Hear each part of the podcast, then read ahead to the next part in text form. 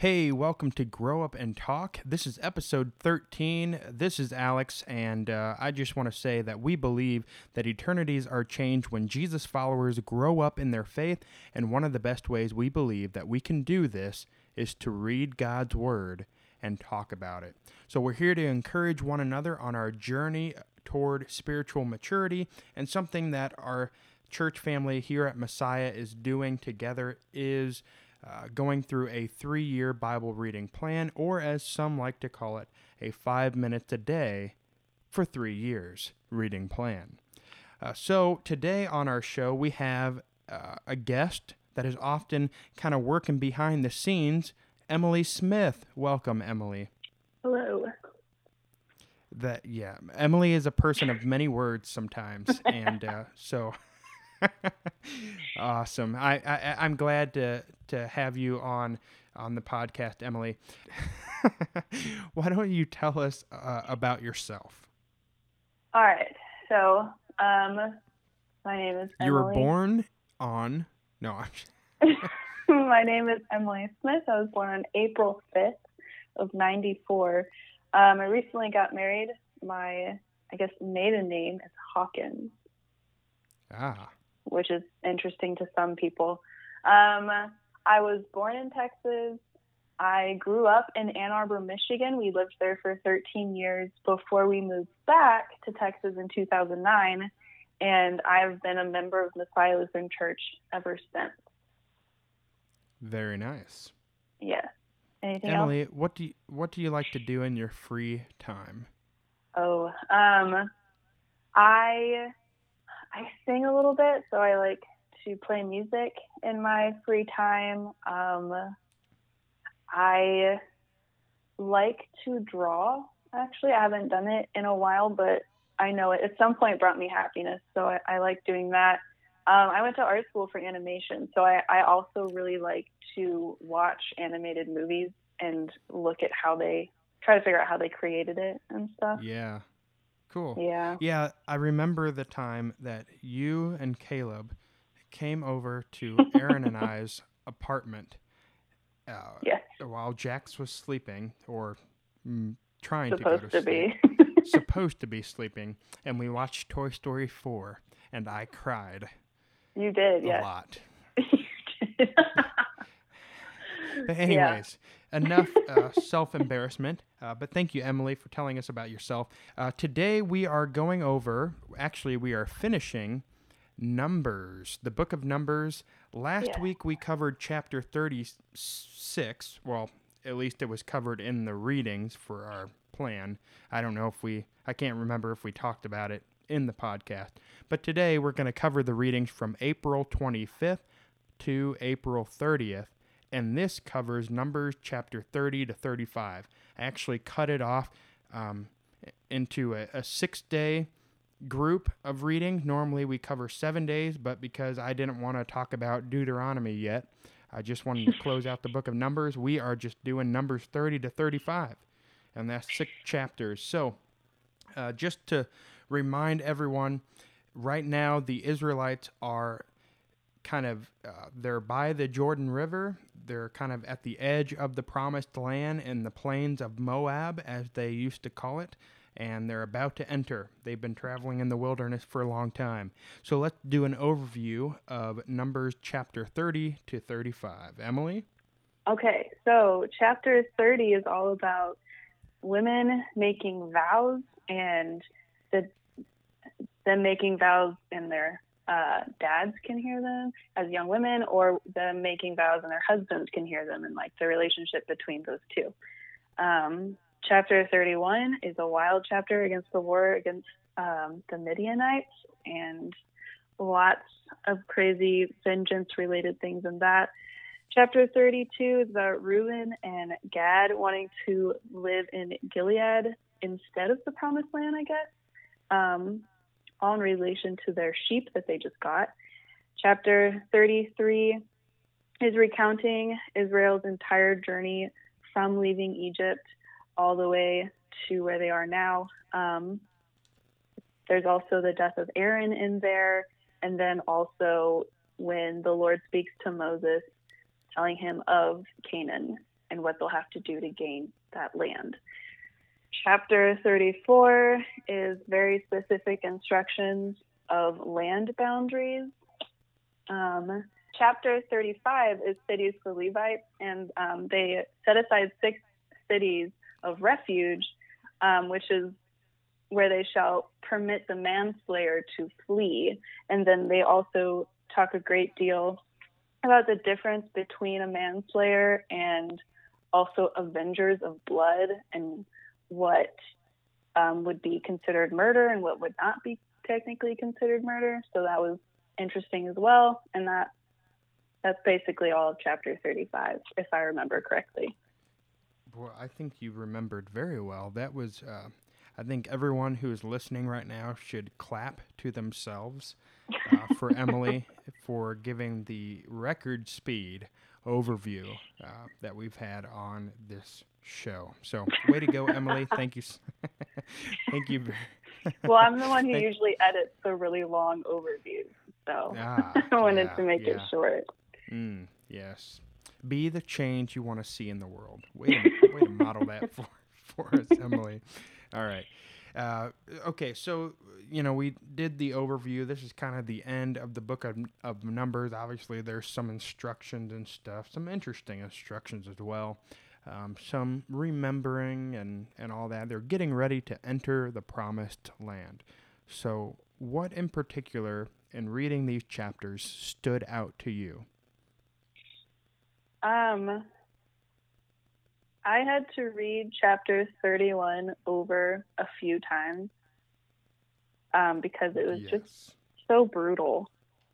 And I had to obviously like look back and figure out why they killed all of the Midianites. right. Um, You're laughing while you say that. You realize that, right? Yes. I'm the type of person that laughs in the opposite type of situation you would normally right. laugh at. Right. Yeah. No, I get that.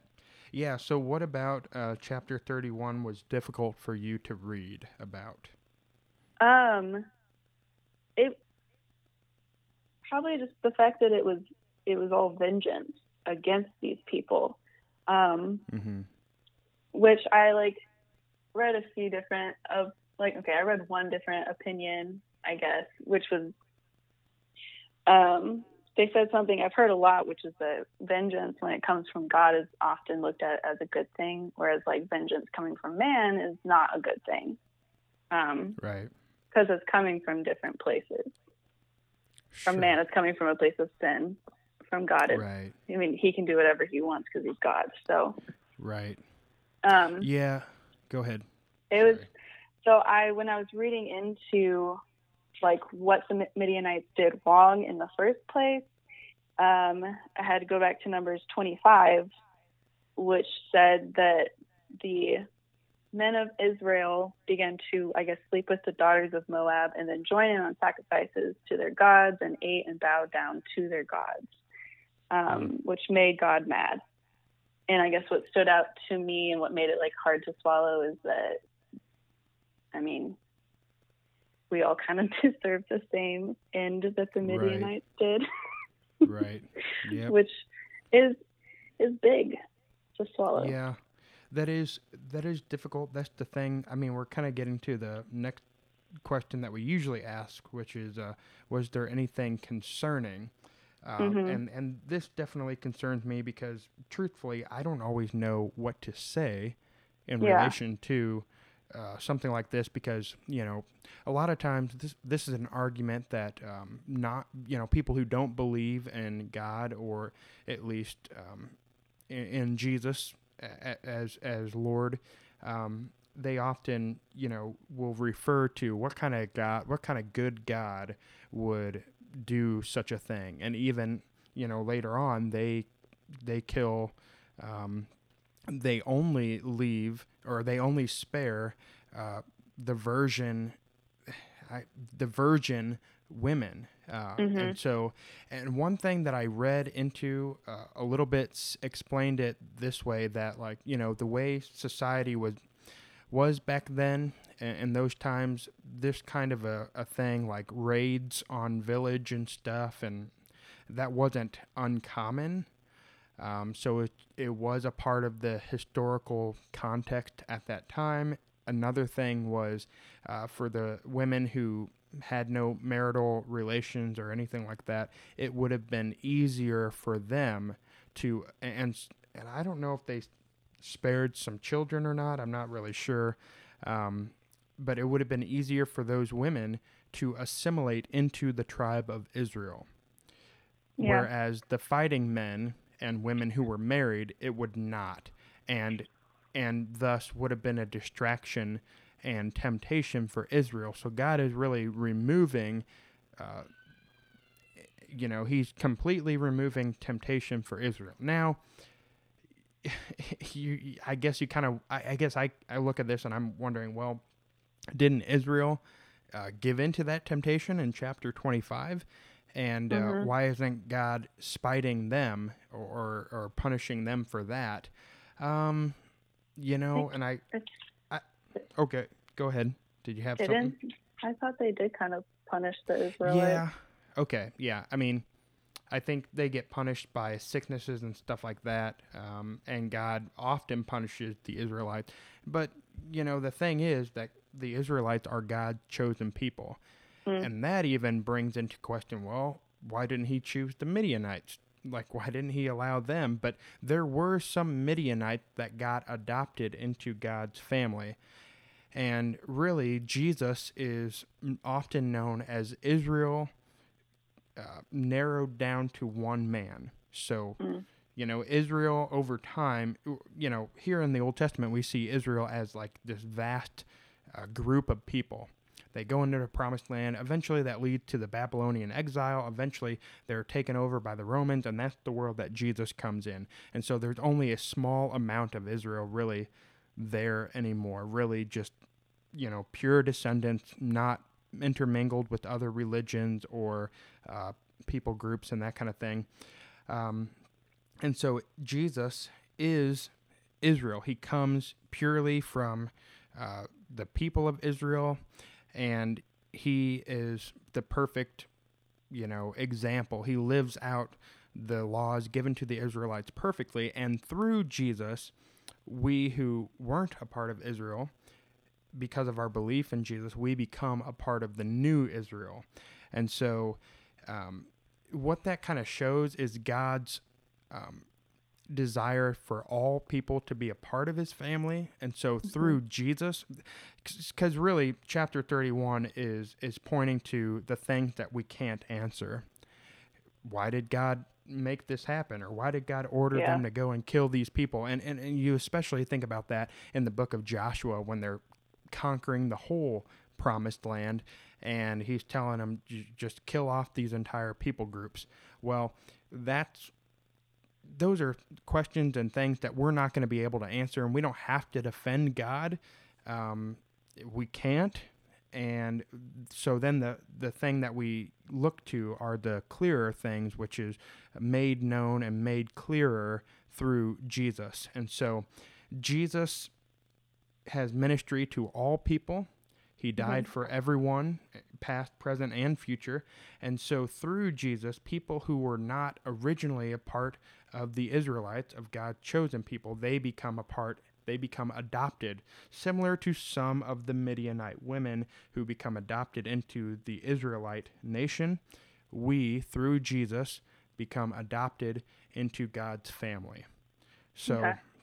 that's where I would go with it, especially because you just kind of get stuck, honestly. If you Yeah. if you try to answer like, okay, why would God, you know, and kind of what you talked about, you said God is God and He can do anything He wants.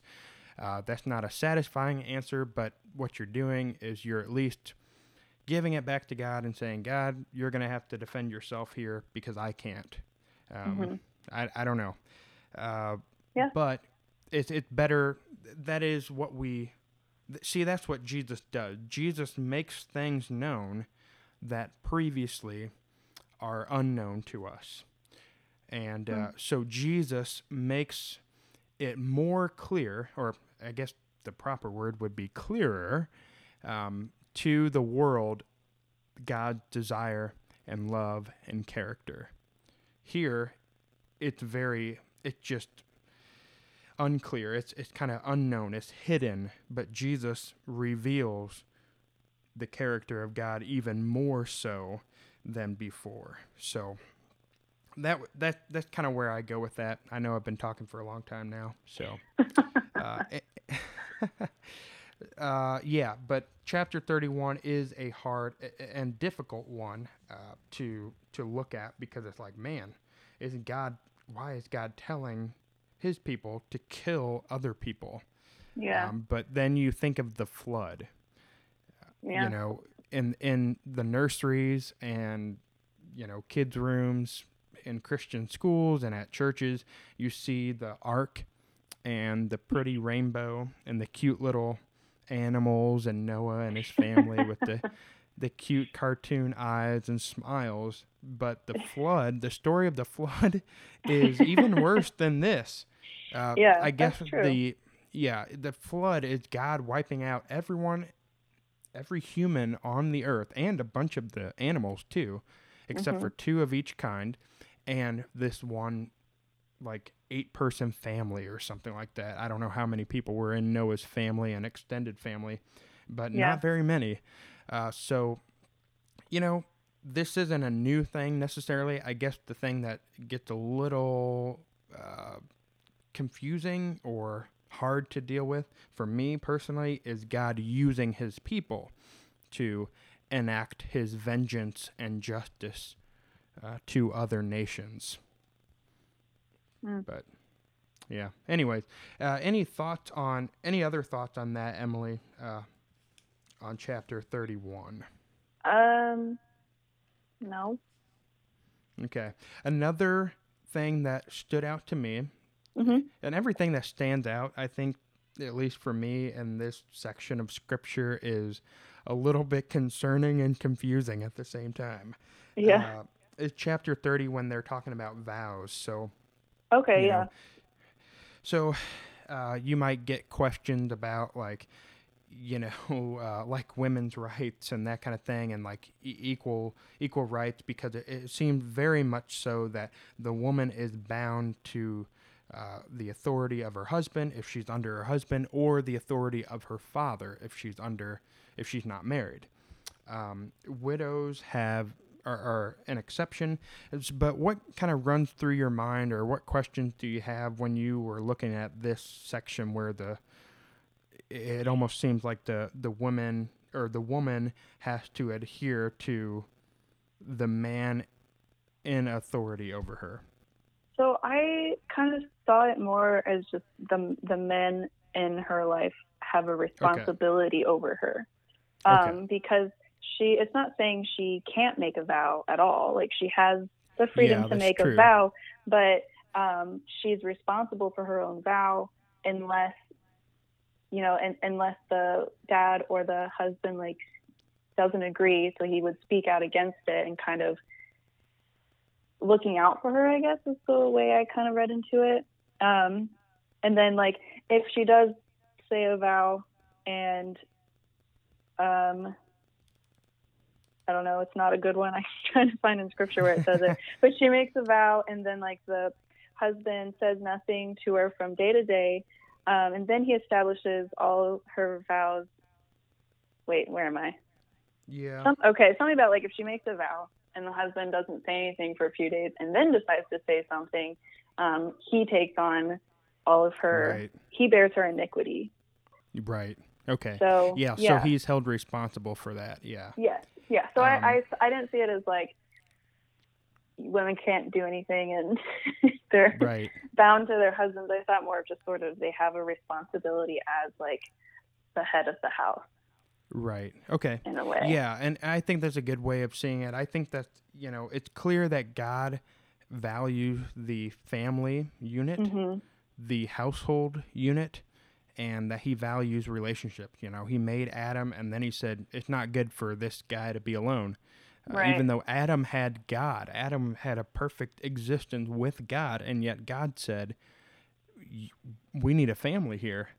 you Mhm. know and so he made woman and he made uh, that marriage and that family unit and so he he's uh, I, I i see this also as god uh, trying to direct harmonious relationship between families uh, kids and their fathers and also uh, husbands and wives and uh, that's a really good thing because every Yeah. every law that god gives is out of love it really is uh, designed to direct his people into living a certain way that reflects his character.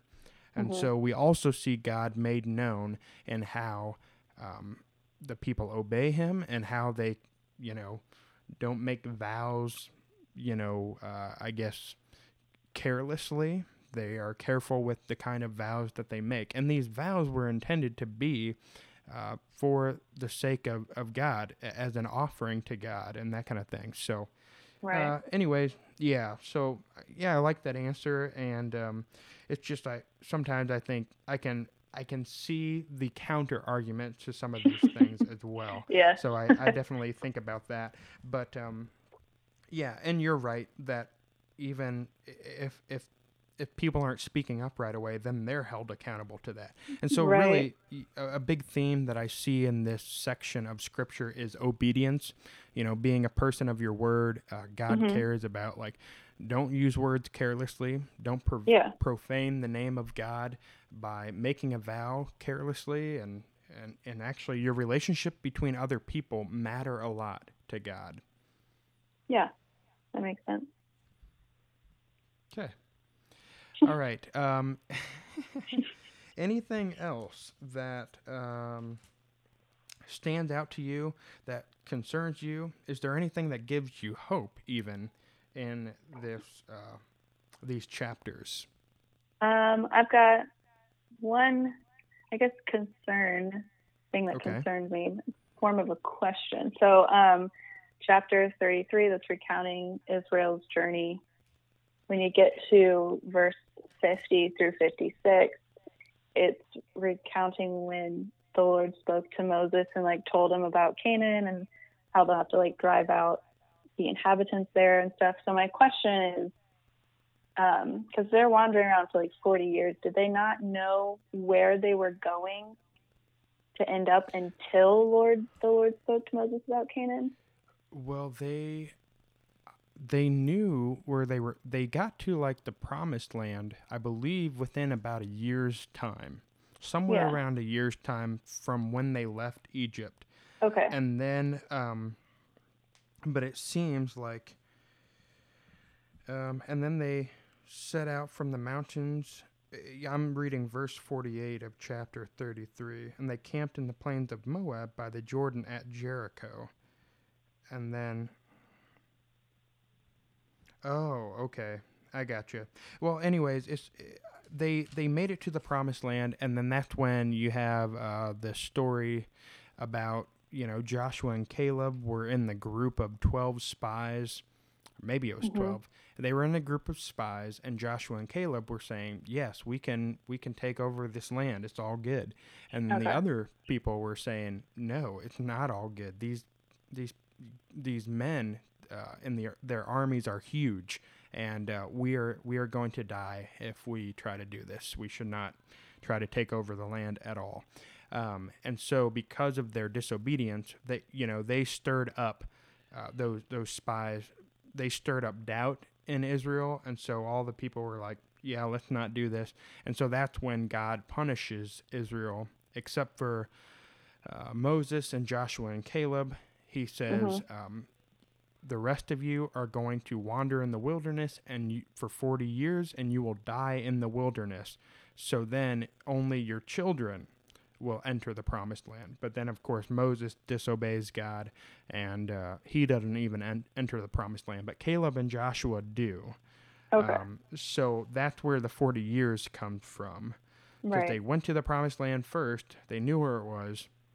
But I mean, this is a you walk everywhere in these days, and you're they're going by a pillar of fire and a cloud, and so God's really their GPS, I guess. And uh, so, anyways, uh, they they were there, and then they disobeyed God, so He punished punished them for forty years and then once that generation died off, th- here they are again. This this is the second time around. They're in the plains of Moab, and they are um, or they're getting ready and preparing to enter the promised land officially.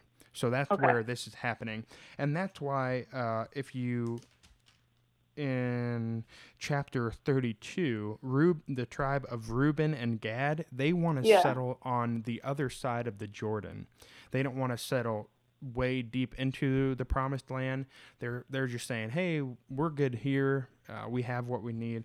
And that's why Moses very quickly says, uh, "No, I don't think so. Um, this is what happened before, where you settled for less, and you were saying, "Hey, we're good. We don't need to go in and conquer this land or whatever it is."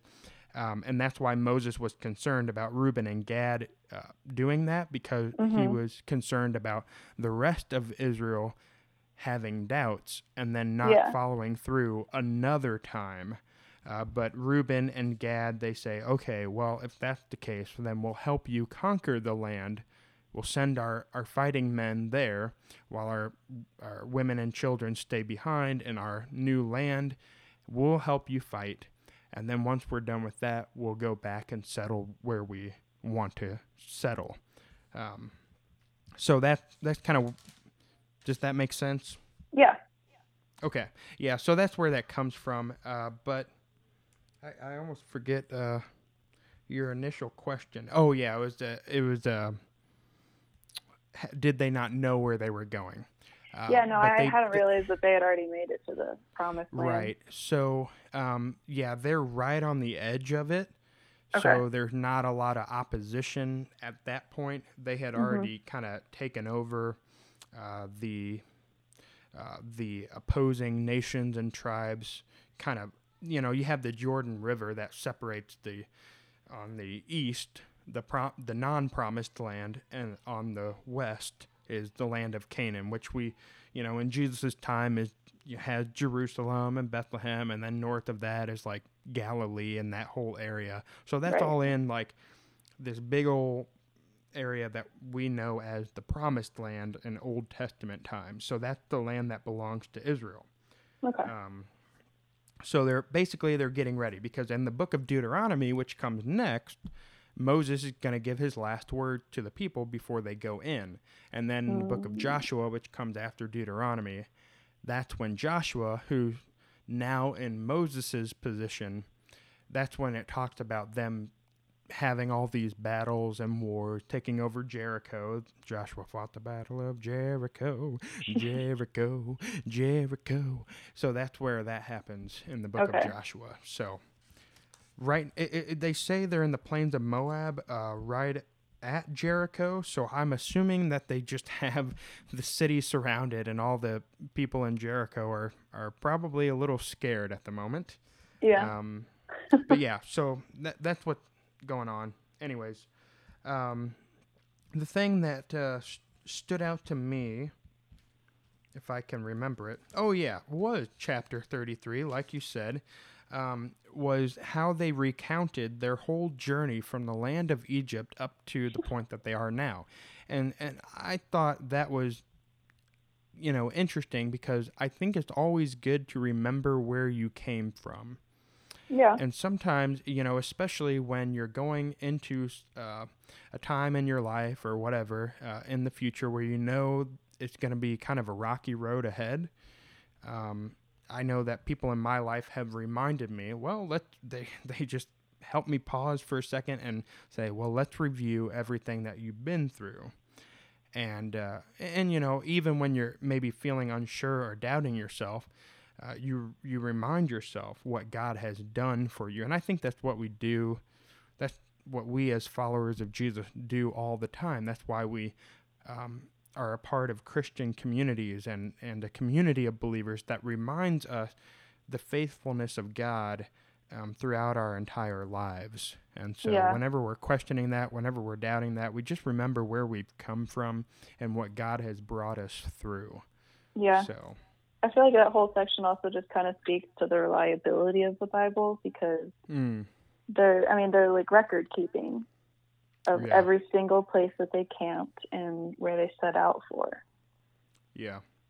And So- uh, some yeah, sometimes the names have changed and stuff uh, since Mhm. those times, but there are a lot of places because the Bible is so detailed that have been affirmed with archaeological evidence. So Yeah. uh, that's There's definitely even- helpful. There, yeah, there's even a place. There's like parentheses all throughout that section that's like, oh, and this these names changed, or this is now called this, which Oh, probably okay. has changed again. Oh but- yeah, yeah, I see that. Okay. Yeah, that that is cool. Um, and yeah, definitely affirms the the historical accuracy. Yeah, Um, you know that these and that's that's the thing too to remember that these these things they happened in a at a historical time with real people in a particular culture. So a lot Mhm. of times, you know, people talk about, well, there's slavery in the Bible or whatever, or, or the Bible condones slavery. Well, no, uh, slavery in those ancient times were different than what we think of as slavery. Um, it- you know, there's a particular culture and time, and that doesn't mean that that's the type of culture and, you know, historical context that God always wants to have be a part of our world because He's leading us, even in these cultural times that we have right now in our country.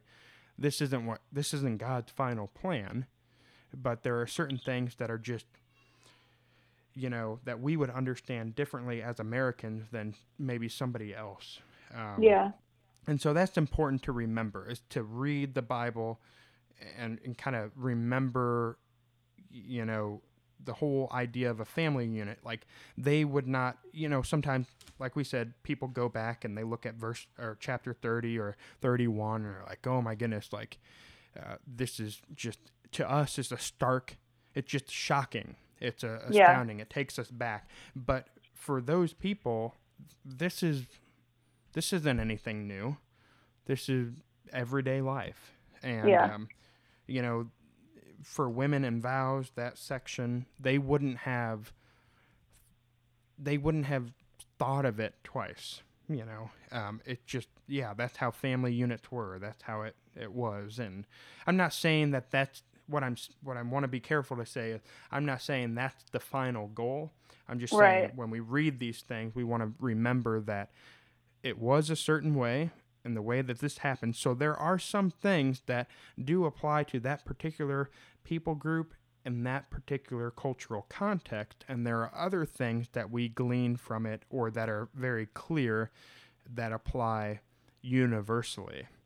So, um, yeah, not everything is taken literalistically, but we do read the Bible uh, in ex- in its context. But anyways, uh, now I'm sounding like a, a professor.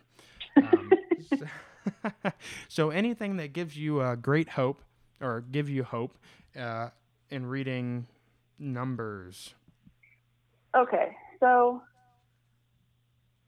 really through like the whole group of these chapters, the Lord speaks to Moses quite a bit, and uh, I hit I hit chapter 34, and he's giving him very clear instructions of what to do, and he's talking to him a lot, and it's not just like go go get this land.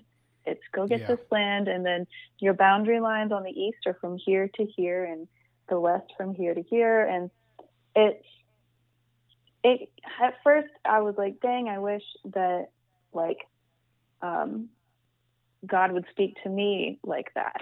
Mhm. that Yeah. clearly. But it, it does end up giving me hope because it's like he did it once before. It's not to say like he would never speak to anyone like that again. And it's maybe it's like I need to strive more on my end um, in my relationship with him, you know, and then maybe one day he'll One day. One day he'll give me clear instructions of what I'm supposed to do in my life. yeah, definitely. You know, I yeah, I get that. Um, sometimes you kind of just want that voice from heaven Mhm. to come down and say, "I want you to drive this way on I-10, and when you see the person on the side of the road, you are to pick them up instead of passing them by as you always do." Yeah. and uh, or you know or whatever it is. Um, but yeah, I mean, God speaks to us in a variety of ways, you know, Yeah. and kind of going back to what I was talking about before with Jesus really making the character and uh, and love of God known hmm is you know in Hebrews at the beginning of Hebrews it says in many and in various ways God spoke to us by the prophets and in these four in these last days he has spoken to us by his son. And Hmm. so um, I think it's not as satisfying for us you know we want the voice from heaven that kind of thing. But you know even peter talked about like we were eyewitnesses. We we heard the voice from heaven. And so we have what we do have is we have what has been passed down to us from the people who were there. Um, so it's not you know a clear voice from heaven but even the disciples even the israelites they even moses heard god say you are to uh, i think he said you are to speak to the rock and then water will come out. And god said that to moses and yet moses struck the rock with his stick and that's why he didn't enter the promised land because he disobeyed God when God spoke directly to him. And Right. so um, it just kind of shows you the the human nature. So like, you know, I've I've struggled with that a lot of times too. Um, but something that my my wife had encouraged me in uh, when I was going through a time of, of serious doubt was Mhm. um, you know I, I was telling her oh i just want god to reveal himself to me. I just want like it to be so abundantly clear. And even uh, non-christians in my life have asked me well if god wants us to everyone to know about him why didn't he just come down? And of course like people say well he, he did you know? Uh, but that's not what they're asking. Um, but my wife said well why don't instead of praying that god would reveal himself to you that he, you, he would open your eyes to his revealing. Hmm. That he would open your eyes to his revealing, the revealing he's already done, which is through Jesus, which is through his church, which is through his community and through his word. Uh, it's just not. We're we're human. We want it to be so obvious. We want it to be so clear, and we want to like. I mean, I- guess it, it, it's a testament to how God made us because we're made to be face to face kind of people, and Mhm. that's the ultimate goal that we're going to live forever with Jesus face to face, talking with Him in the way that we want to. We've always wanted to. Um, so, anyways, um, yeah, it's it's it's not always easy, but it, it is it does show God's character and that He likes to speak with His Yeah. people directly. Um, um, yeah, so that was awesome. I think we will end on that before we, or I, I, I- I guess, end our first part, um, and we will take a break and be right back. Okay.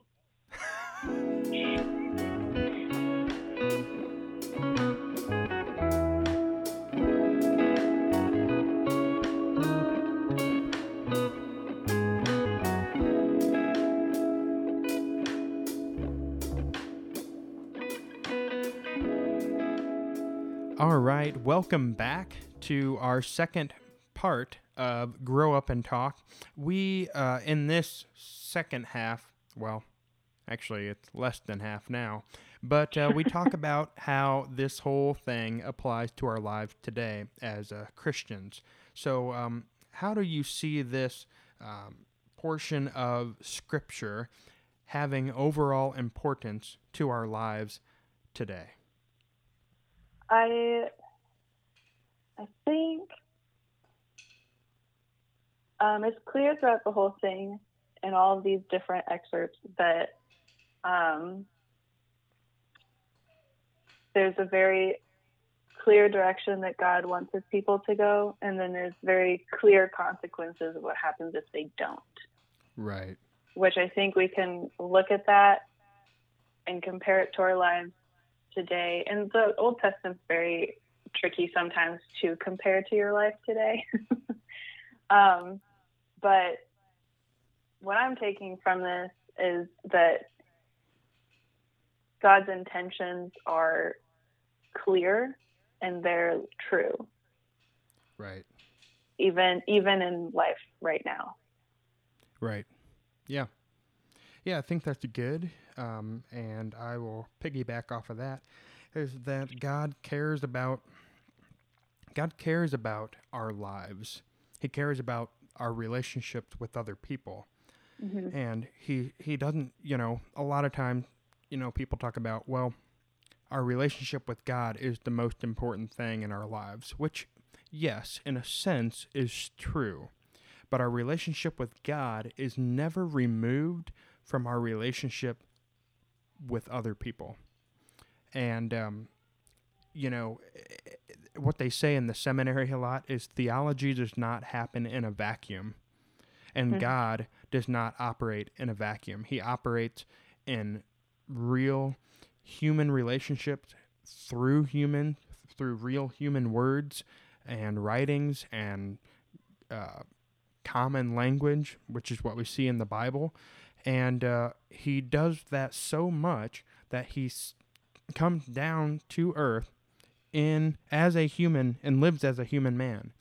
Um, at the at the same time being God, but in Jesus, uh, we see how how clear God's intentions really are, and how He is a God that doesn't just care about our quote vertical relationship with Him, but He cares about the horizontal relationship that we have with one another, and He He He cares very very much about that. Actually, we see that a lot in books like Leviticus, which are often written off um, or ignored in a lot of ways because they're so.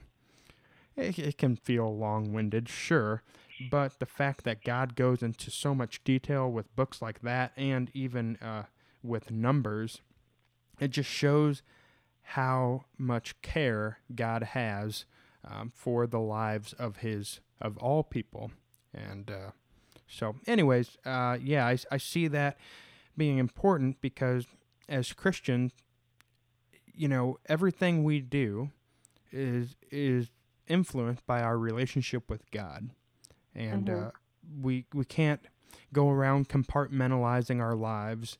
Um, God doesn't want us to do that, and and He's saying that's not the best way to live. The best way to live is to let our relationship with Him influence our relationships and actions uh, with other people. So, yeah. Cool. Alrighty. So, as always, we have a random question, uh, which is sort of random in the fact that I can't think quickly enough on my feet, so I prepared it ahead of time. but uh, I have heard, a little bird has told me that um, there's been a new game that that's really popular right now, and uh, tons of people are playing it. And I've seen it all over Facebook, all over the internet. It's called Animal Crossing. My sister used to play this game when she was younger, and she would play this all the time. I totally didn't get it, but apparently I am missing out. And uh, if you don't know, um, Animal Crossing is a video game. It is recently released on the Nintendo Switch. So if Mhm. you think way back in time, there was the original Nintendo. The Nintendo Switch is the 2000, well, I don't know, 2018, 2019, whenever it was released. The Yeah. modern day version of the original Nintendo. So it's just a, I guess, an evolution of that basically, and it's the latest console video game video game system. And Animal Crossing is a game uh, about animals living together. I guess. well, that. oh no! Uh, I meant animals and people interacting with one another. Um, so Emily, that that was like a such a long lead into this question because the question doesn't have to do with Animal Crossing, but Emily, if you could be any? No. If you could be you could be any kind of animal in real life, what animal would that be and why? Actually, if you could be if you could transform into any animal at any time you wanted to in your everyday life and then transform back into a human, what animal would that be? Well, that's a different question. Yeah, I know. I Um, changed it. See, it was okay. random. Okay, keeping me on my toes. So, if I could transform to any type of animal, see, okay, I would probably want to transform into some type of bird Yeah. because I think flying at any time that I wanted to is a really cool skill to have. Now, Yeah. I birds are not my favorite animal. I think they're Okay. annoying and a little freaky. So if I could just be any animal, which was your first question, I would be some sort of like snow leopard or something. Ooh, nice. Very Yeah. good. Yeah, you know, uh, obviously the bird transforming into a bird is very appealing. Uh, however, I'm gonna I'm gonna be go a little bit of a different way with this, and Okay. I would love I I I'd, uh, well love wow that's a strong word, but I would transform into a fly, uh, so that I could be a fly on the wall, uh, because. I'm going to make this sound a little bit sad, but because I can't always hear very well, uh, you know, I often miss out on things. And so I'd love to be a real fly on the wall, you know, quite Hmm. literally. Um, so, anyways, Okay. uh, if I had if I had to live for the rest of my life as any any animal, I'd probably go with a, a tortoise because they live they live a really long time. They do. Actually, I'm gonna go with the monkey because that's really what I want to be. All right. okay. Uh, we need to end this. Uh, basically, you can email your questions to growupandtalkpodcast at gmail.com. Please send us some questions or feedback, and uh, we will definitely use that. Uh, this has been Grow Up and Talk. Uh, thanks, Emily, for uh, keeping this podcast going strong, and, and we'll see you next time. All right. Peace. Bye.